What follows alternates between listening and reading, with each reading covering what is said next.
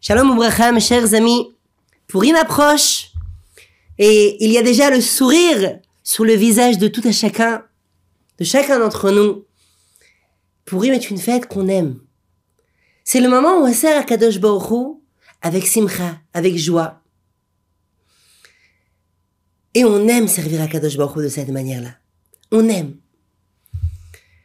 La Megillah commence en disant que à la troisième année de son règne, ce souverain puissant qui était Achashverosh, au moment où il siège sur son trône, il fait une serouda, un festin immense, gigantesque, phénoménal.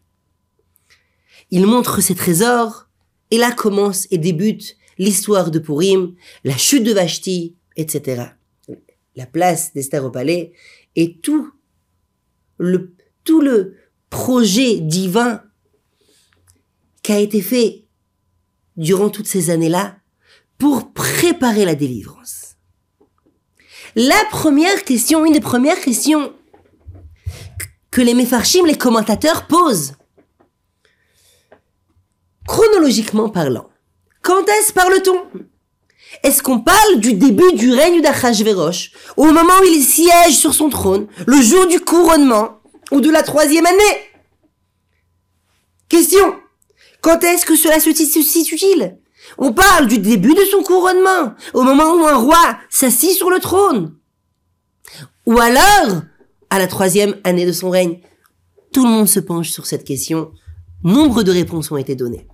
Mais aujourd'hui, Rabotai, j'aimerais vous dévoiler la merveilleuse explication que le Gaon de Vilna nous dévoile. Dit le Gaon de Vilna dans le Midrash, Targum Sheni. Et là-bas décrit la splendeur du trône du roi Salomon. Shlomo Amelech, le roi Shlomo, a confectionné un trône inégalé par sa beauté, par sa sagesse, par sa splendeur, par sa richesse. Et c'est là que le Midrash s'allonge et s'allonge et s'allonge pour préciser dans les détails comment avait-il été fait, confectionné, créé, construit.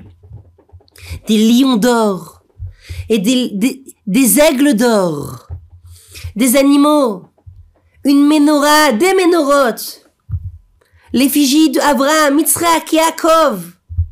Il y avait un système avec des automates. Et oui, c'est l'homme le plus intelligent qu'il y ait eu sur l'histoire de, de l'humanité, de, des hommes sur Terre, qui allait à confectionner. De surcroît, il était roi aussi bien sur les anges, les démons et les hommes, comme ça dit la Gemara. Il a régné sur le monde entier. Shlomo Amelech, avec ce niveau de Gdusha, avec sa chokhma, il a confectionné un trône qui symbolisait des éléments extrêmement, mais extrêmement haut, élevés. Mais c'était un trône magnifique, dont tous les souverains, les monarques, les rois de tous les temps ont convoité. Ils ont convoité ce trône-là. Il y avait aussi de la gdoucha dans ce trône. Il y avait de la gdoucha et de la sainteté. Il y avait de la sainteté. Lorsque Shlomo Amelech venait, tac, tac, tac, il y avait un système où on le portait les lions de manière automatique et là, hop, c'était encore une fois une figure qui, qui lui posait une splendide couronne sur sa tête. Mais lorsque des années, des années plus tard, le pharaon, Paro Necho, Paro handicapé, c'était le nom qu'on l'a surnommé, a voulu monter sur ce trône-là, alors qu'il avait pris, eh bien, il se prend un coup de patte du, lion, du lion d'or. Il y avait de l'Akdoucha. Il y avait de l'Akdoucha. Le roi Hachverosh l'avait aussi en sa possession. Mais il n'a pas voulu s'y risquer. Il n'a pas voulu s'y risquer. Il n'a pas voulu monter sur ce trône-là. Il a, il a eu peur. Il a dit, qui sait Je veux donc créer, confectionner, construire un trône, mais une copie. Et c'est là qu'il entreprend cette entreprise gigantesque Et le trône était tellement imposant que dans le lieu où il a été construit, Shushan, eh bien, on n'a pas pu le déplacer. On n'a pas pu le déplacer. Et donc, Achashverosh a dit, il n'y a qu'une solution. Si le trône ne vient pas à nous, nous devons venir au trône. Et c'est donc toute la capitale de son époque. Et comme nos sages nous disent, Achashverosh a régné sur le monde. Sur le monde. Je vous invite à voir Avzamir Cohen en archéologie qui ramène on voit des, fresques historiques où ce sont des souverains du monde entier qui amènent des présents du, monde entier. On voit différentes cultures, différents habits. On, a retrouvé des plaques, je crois en Turquie, avec toutes sortes de dialectes où il y avait un communiqué du, de Sa Majesté Achashverosh. Donc sur des peuples et des peuples et des peuples et des peuples, c'était la capitale mondiale Prenez New York, je ne sais pas, et allez déplacer ça dans un petit patelin d'Afrique, euh, je sais pas, ouais. Bon. Eh bien, c'est ce qui s'est passé. C'est pour ça que le, le précise, lorsqu'il s'est assis sur son trône, à Shushan. Pourquoi le passouk précise, le verset précise, à Shushan Car en réalité, la capitale, et même des souverains qui l'ont précédé, c'était pas Shushan, ce n'était pas la ville de Suse, c'était la ville de Haïlam, à Babel, en Babylone. Pourquoi le Passouk, la Megillah, de préciser le trône qui était à Shushan pour nous dire oui, le trône était à Shushan, c'est la raison pour laquelle il s'est posé là-bas. Et là, il répond à toutes les questions. Il dit que on parlait de la troisième année de son règne. Mais ça veut dire quoi? Il s'est assis. Il a pu enfin s'asseoir sur ce trône-là. Et il a fait donc déplacer son palais et tout ce qu'il s'ensuit là-bas. Bien que c'était la capitale géopolitique, économique, ce que vous voulez, Ouais, vous prenez New York, ouais. Il a dit, on déplace tout et on reconstruit. Et on a tout reconstruit. Demande le Gaon de Vilna. Pourquoi Kadosh Baruchou a-t-il fait ce nest-là Pourquoi Kadosh Baruchou a-t-il fait, a-t-il engendré tous ces événements-là? Et il dit quelque chose de magnifique. Chaque verset de la Megillah vient en réalité nous dire, nous décrire un miracle. Il faut juste avoir les yeux pour voir le verset de la Megillah et voir le miracle qui s'y cache. Le Passouk nous dit, plus tard, il y avait un juif, un tzaddik, qui vivait dans la ville de Shushan. Quel était son nom? Mordechai. Mordechai Ayodi. Par le biais de ce tzaddik, le Nes de Purim aura lieu. Ah, le Nes de Purim doit avoir lieu. Alors pourquoi a-t-on besoin de faire déplacer le tzaddik au palais royal? Que le palais, avec le roi et sa cour, et tout ce qui l'entoure, mais quitte à faire bouger le monde entier, eh bien lui a qu'à se déplacer vers le tzaddik. Nous ne sommes pas nombrilistes, c'est une simple réalité. Le monde tourne autour du peuple juif. Le monde tourne autour du peuple juif, autour des tzaddikim. Et c'est en réalité, depuis la création du peuple, du monde, depuis la création de l'homme, Akadosh Baruch attendait celui qui allait prendre ce poste-là, qui allait amener et faire avancer les rouages de l'histoire de l'humanité. Personne n'a voulu prendre ce poste si ce n'est Avraham Avinu. À partir de lui commence l'histoire du monde des peuples et de sa descendance. Comme ça nous explique le Ramchal Rabbi Moshe Haim Lutzato. Hachem il dit, toi t'as pris, t'as pris l'étendard de la gloire divine dans le monde, tu, tu veux faire dévoiler Maïmouna dans le monde. C'est en réalité le but de la création. Alors ce sera toi le représentant de cette tâche-là, de cette tâche royale, de cette tâche divine. Toi et tes descendants. Abraham, tu as été choisi. À nouveau, des centaines d'années après, Akadosh Baruch repropose au monde entier quel peuple cette fois pas un, pas un individu. Quel peuple est prêt maintenant à représenter mon nom, ma gloire dans ce monde-là? Matan Torah, le don de la Torah. Aucun peuple n'a accepté. Le peuple juif a dit, nous nous portons volontaires. Hachem dit, je vous élève aujourd'hui. Vous serez un peuple. Un peuple de rois, de souverains. Vous porterez mon nom. Vous sanctifierez mon nom. Vous ferez avancer l'histoire du monde. Nous allons au-delà au-delà du dévoilement d'Akadosh Baruch dans ce monde, nous apportons ce message-là. Oui, le monde, l'histoire du monde tourne autour du peuple juif, tourne autour des tzadikim, tourne autour du tzadik. Oui, je vais faire déplacer le monde entier pour le tzadik. Mordechai. C'est là que ça vient nous rappeler ce que le Rav Reikin avait l'habitude de dire. Il disait, il racontait l'histoire du transsibérien. Quelle est l'histoire du transsibérien, Rabotai? Eh bien, c'est là que le tsar de la Russie, le tsar de Russie, Nicolas, a voulu avoir aussi une ligne ferrée dans son, pays, en Russie. Voici que tous les pays d'Occident ont un train. Eh bien, moi aussi, je veux que dans la Russie, il y ait un train. Je veux moi aussi qu'il y ait une voie ferrée. Il fait un appel à tous les banquiers de son époque et tous répondent à son appel si ce n'est Rothschild. Rothschild dit tant que les juifs souffriront dans ton royaume, je ne pourrai pas te prêter de l'argent. Dommage pour toi, lui répond l'empereur. Ce sont de très très très gros intérêts que je, je suis prêt à donner, que je propose. Rothschild ne donne pas. Et les banquiers accordent des sommes colossales à Utsar, à la Russie. Et c'est là que commence ce projet gigantesque, faramineux. Un projet euh, qui n'est pas logique. Car en réalité, le transsibérien, ce train-là, va traverser toute la Russie jusqu'en Sibérie. Qui a besoin d'aller là-bas? Non. Le tsar est dans cette folie, si on peut dire ainsi. Car ce sont des milliers et de milliers de personnes qui vont participer et qui vont trouver la mort dans ce projet-là. Et lorsque le projet est fini, la Russie était extrêmement endettée. Lorsque il y a eu la révolution communiste, eh bien, le nouveau gouvernement a refusé de la responsabilité de cette dette-là en disant que c'est, c'est pas nous qui avons emprunté. Encore aujourd'hui, les, banques européennes cherchent à se faire rembourser de la Russie.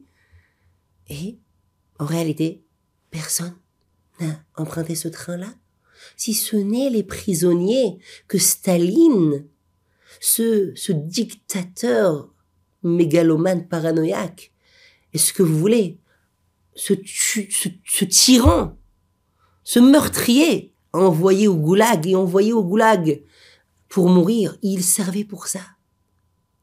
Et nul n'avait encore jamais compris pourquoi Akadosh Baruch le ribono shel olam a fait en sorte que le tsar de toutes les Russies, eh bien, ait fait ce, fait ce projet-là. Jusqu'à l'histoire de la yeshiva de Mir. La yeshiva de Mir, elle a dû fuir. Et c'est une épopée historique, extraordinaire, qui va se révéler devant eux. Une, épopée tellement incroyable qu'elle a été écrite dans tous ses détails. Je vous invite à la lire où ils vont fuir jusqu'à Vilna, chercher des passeports pour Kurachao. Et ça va les mener au Japon. Et Akadosh Baruch fait miracle sur miracle. Puis à ce moment-là, à Vilna, il y a une ambassade japonaise. Alors qu'il n'y a jamais eu, et cet ambassadeur prêt à perdre son emploi et même risquer la vie, donne et donne et donne et donne des passeports. Et voici qu'il traverse la yeshiva, ces milliers de personnes, ces centaines et centaines et centaines de personnes traversent la Russie en tant que touristes. Ils arrivent jusqu'à Moscou. On les prend maintenant pour des personnages diplomatiques importants, des, des, touristes. On les amène dans la dans le plus bel hôtel de Moscou. Et là, alors que la guerre fait ravage et le peuple juif a subi des pertes incroyables. Akadosh Baruch prend le peuple d'Israël, prend la yeshiva de Mir, les étudiants en Torah et les protège. Il les protège comme dans un cocon, jusqu'à les amener au Japon et Shanghai. Et c'est là même qu'il y a encore une autre anecdote extraordinaire. Où va-t-on étudier toutes les centaines et les centaines de Bahurim qui étudient la Torah? Et c'est un philanthrope, un richissime juif qui n'était pas pratiquant, mais qui un jour a rêvé que son père lui a dit fais quelque chose pour moi, qui a construit là-bas une synagogue gigantesque et les places du de la synagogue était exactement identique à tous les étudiants de la yeshiva de Mir. Ils ont fait confectionner des standards. Là-bas, la communauté leur a offert ces, petites tables là où la personne peut étudier la Torah. Et c'est une vraie yeshiva qui était dans le pays du soleil levant. Disent les chachamim, les grands, les grands de. Pourquoi Kadosh Baruch a fait donc a mis donc cette folie dans le cœur du tsar? Pourquoi Kadosh Baruch a fait ça? Personne n'avait encore compris. Jusqu'à que nous sommes arrivés là. Akadosh Baruch il a fait tourner le monde entier, car il avait préparé le projet qui allait amener à la survie dans un peuple ennemi. Rappelons-nous, le Japon était allié à l'Allemagne. Dans le peuple, au sein du peuple ennemi, Akadosh Baruch leur a préparé un cocon et Raphaël ne finit et dire Eh bien, si, Aix-les-Bains. Durant des années, Strasbourg, n'était pas aussi desservi par le TGV. Et d'autres villes encore. Et les gens se demandaient pourquoi dans le Paris-Lyon, il y a cette petite ville de la France qui est, oui, desservie par le TGV. Aix-les-Bains, le Revard. Et là, Raphaël nous dit Akadosh Baruch aussi a fait cette ligne-là pour que les Bachurim, de la yeshiva daix qui habitait Paris et Lyon puisse arriver à bon port à la yeshiva daix Oui, Akadosh Baruch c'est faire tourner les bons rouages, mettre les bons éléments à leur place pour celui qu'il aime. Le Ham Israël est celui qui le serve. Dis maintenant, le Gaon devina quelque chose d'extraordinaire. Hanouka se démarque de Purim. Purim se démarque de Hanouka. L'Akbara demande, Esther, où voit-on une allusion de Esther dans la Torah? Et l'Akbara de dire, un pasouk. Un pasouk qui apparemment, c'est une klala, c'est une malédiction qui dit, va Esther Astir et Panaï. Je voilerai, un double voilement, en ce jour-là, vers mon peuple. Il y aura, sera caché. Il y aura pas une, il y aura pas une, un dévoilement d'Akadosh Baruch tel qu'il y avait avec la Yetziat Mitzrayim, la sortie d'Égypte et les miracles. Akadosh Baruch va être caché. D'où là voit-on un quelconque remèze d'Esther? Dit le Gaon de Vina, et plus encore, la Gemara dit que là, à ce moment-là, il y a eu un chesed. Un chesed qui a été déversé du ciel sur le peuple juif. Et la Gemara, elle apprend de ce pasouk-là. Je voilerai ma face. Mais ça veut dire quoi Je voilerai ma face? C'est tout le contraire du chesed. C'est lorsque une personne qui t'aime n'est plus là pour toi. Comment nos sages ont-ils appris le chesed divin? Un chesed de l'au-delà, spécial à ce moment-là. Dit le Gaon de Vinna, bah, aster astir. Cette redondance-là, il y aura un double voilement. Cela dit, dans le voilement, dans ce voilement-là, dans cette, j'aimerais peut-être dire, cette partie de cache-cache avec Akadosh Baruch Hachem enverra Esther. Dans ce voilement, Esther, Esther, Hachem, il enverra Esther là. Et c'est là la particularité du miracle de Purim. Car en réalité, Hanouka était en Eretz Israël. Il y avait le Beth Hamikdash. De grands miracles se déversaient à ce moment-là. On voyait clairement le divin, on voyait clairement la le dévoilement d'Akadosh Baruch dans le monde. On le voyait clairement, c'était palpable. Donc, certes, Hanouka était un, était un miracle gigantesque. Mais pour Purim, sa particularité était qu'en terre étrangère, en exil, entre les deux temples, alors que nous étions rejetés, Hachem était là. Et de manière cachée, naturelle, Akadosh Baruch est là et gère tout, absolument tout. Et là, on a vu notre proximité avec Akadosh Baruch. Dis, le Gaon devine à quoi cela ressemble-t-il Un fils qui a été jeté par son père, le roi. Le roi a jeté le prince. Et tous les ministres se frottaient les mains, ils attendaient uniquement euh, cette occasion-là afin de tuer le prince héritier. Et le roi savait que c'était un moment dangereux. Le fils n'est plus au palais. Il n'a plus la garde royale. Il risque de se faire tuer, assassiner. Il y a énormément, une multitude de dangers qui l'attendent dehors. Appelle le roi ses meilleurs conseillers. Appelle le roi sa garde royale et les charge d'une mission. Je vous charge votre mission si vous l'acceptez. Et de suivre mon fils et de le protéger de tout danger. Mais la difficulté est qu'il ne doit surtout pas se rendre compte que cette aura protectrice, que ceux qui l'entourent eh bien, ce sont mes envoyés. Il doit pas comprendre que ça vient de moi. Parce que je veux qu'il retourne vers moi, qu'il, qu'il fasse chouva. Je veux son retour. Il a fait une bêtise. Je l'ai renvoyé. Je veux qu'il se repentisse. Ils acceptent, ils, ils sont en train de suivre l'enfant perdu qui traverse village et forêt. Et main danger arrive à lui. Une bête sauvage vient pour lui sauter dessus. Et là, tac, une flèche. Bien visé. Il se tourne, il trouve pas. C'est qui qui a envoyé cette flèche?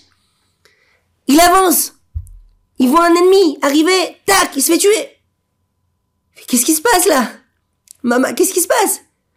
Il peut pas y avoir tellement et tellement de random, de mi de, de, de, hasard. C'est qui comprend. Papa est derrière. Papa est derrière. Même là, il s'occupe de moi. Même quand il m'a rejeté. Même quand j'ai fait des bêtises, il est là pour moi. Papa est là pour moi. Il m'aime quand même. Je l'adore, papa. Je l'aime. Allez, je retourne au palais. À Purim, on a fait une chouva, mais Ahava. À Purim, c'est marqué de la beauté, de la grandeur, de l'amour qui a été donné d'Akadosh Baruch vers le peuple juif.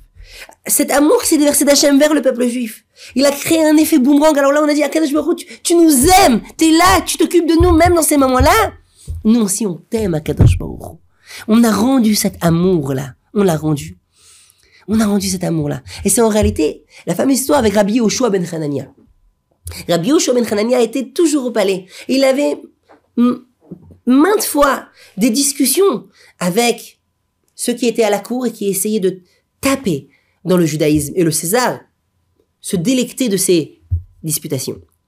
Et c'est là que, dans un langage de signes, un, des hauts rangs au palais regarde Rabbi Yoshua ben Hanania et tourne la tête en lui communiquant un message. Ça faisait partie de la discussion. Tout le monde est impressionné à la cour et Rabbi Yoshua ben le regarde et fait comme ça. Il dans son bras. C'est quoi ce discours de, de sourd? C'est quoi ces signes-là Et en réalité, la discussion était ainsi. Cette personne-là cette personne-là qui voulait attaquer Rabbi Yoshua ben en tournant la tête, il lui a fait un remède, une allusion. Hachem a détourné sa face de vous. Akadosh Baruch vous a renvoyé en exil. Il ne veut plus de vous. Il a choisi peut-être un autre peuple. Il ne veut plus de vous. Et Rabbi Yoshua ben Hanania de répondre avec son bras. Sa main, entre guillemets, sa puissance est encore étendue dans nous. Même au moment de l'exil, même si nous ne sommes pas en terre d'Israël, même s'il n'y a pas le Beth Amigdash, même si nous ne voyons pas clairement, ça fait partie des choses les plus magistrales qui existent. C'est que dans le naturel même, Akadosh Baruch est là et agit de manière surnaturelle. C'est de la beauté pure. C'est ce que nos sages nous disent. Il y a eu deux grands prophètes. Deux grands prophètes. Un qui s'appelait Yeshaya, Isaïe, qui est en Israël. Un qui s'appelait Yecheskel, qui était en route Salaretz, en dehors d'Israël. Et les deux ont vu des visions prophétiques énormes. Et Yeshaya, nos sages disent, c'est comme un citadin. Une personne qui est ville dans la ville, qui a vu le roi. Qui a vu le roi. Il a vu des visions prophétiques extraordinaires, absolument magistrales, majestueuses, phénoménales. Et d'un autre côté, nos sages disent, Yecheskel, qui était en dehors de la terre d'Israël, c'est comme un villageois qui a vu le roi. Demande le Gaon de qu'est-ce que ça veut dire? Et de répondre le Gaon de. Un citadin, une personne qui habite la ville, il voit de manière facile le roi. Il voit de manière facile le roi. Il vit à sa proximité, il peut monter sur son toit et de temps à autre apercevoir lorsque le roi sort de son palais. Mais le villageois, il ne voit pas tout le temps le roi. C'est un hidouche. C'est, c'est spécial dans la vie d'un villageois d'avoir aperçu une fois sa souveraineté, sa majesté. Yeshaya a prophétisé, il a atteint ce niveau de prophétie où il a pu voir des choses extraordinaires et considéré comme étant le Ben Krar, cet habitant de la ville. Mais Yecheskel, comme un villageois, alors qu'il était en dehors de la terre d'Israël. Et la prophétie, normalement, ne peut, ce flux de prophétie, le contact avec Hachem, la communication avec Kadosh Baruch ne se fait qu'en terre d'Israël. Ou, comme le dit le Kuzari, pour ce qui touche le Eret Israël. Que même en Galoute, le Beth Amikdash détruit, Le peuple juif qui n'était plus sur sa terre, Akadosh Baruch a re, recréé ce contact-là. Ça, c'est contre, entre guillemets, tous les règles de la, nature. Et ça, c'est pour Imra Ça, c'est pour Im. Lorsqu'on a vu, on s'est rendu compte que même dans le recherche, dans l'obscurité, dans l'exil, dans les souffrances, dans le malheur, dans la douleur, Akadosh Baruch il est là avec nous. Hachem, t'es là avec moi. Maître du monde, Ribono Shalom, t'es là avec nous. On a fauté. On est parti. Et t'es là encore avec nous, tu nous aimes même là. Nous aussi on t'aime, Akadosh Nous aussi on t'adore. Allez, on retourne. On a reçu la Torah à nouveau, avec amour, avec entrain, en chérissant la Torah, en chérissant les mitzvot. on voit que tu nous aimes, tu nous aimes, tu nous aimes, même si on fait des bêtises, on se prend des claques, ouais, mais t'es là pour nous et tu nous aimes. Et nous aussi, on t'aime. Ça, c'est le message de Purim. À nous maintenant aussi, à Purim. De réveiller un petit peu, de réveiller un petit peu les sentiments. D'être bonen, de réfléchir dans la Kriyat Megillah. De lire la, la, Megillah, de s'émerveiller de chaque élément mis en place, de tous ces rouages, de cette montre suisse extraordinaire, ces engrenages qu'Akadosh Baruch a mis en place pour arriver alors que c'était une histoire de plus de dix ans, si ce n'était nos sages, comment aurait pu-on voir tous les éléments mis en place qui étaient déjà prêts pour arriver à la Géoula? Et le Gaon de de citer Je vous invite à étudier la Megillah Rabotai. Ça s'étudie en en profondeur. Une personne qui s'émerveille devant ça dit Papa, tu nous aimes. Mais nous aussi on t'aime. Ça, ça doit être la manière dont on lit la Megillah. Ça, ça doit être la manière dont je passe mon Purim je rajoute de l'amour envers Hachem. Je rajoute de l'amour envers mon prochain. Je, j'ouvre mon cœur et avec joie, avec amour, je reçois la Torah et je fais les mitzvot. Qu'Hachem nous aide à faire jaillir cette joie, cette simcha, cet amour vers Hachem en cette fête de Purim. Amen.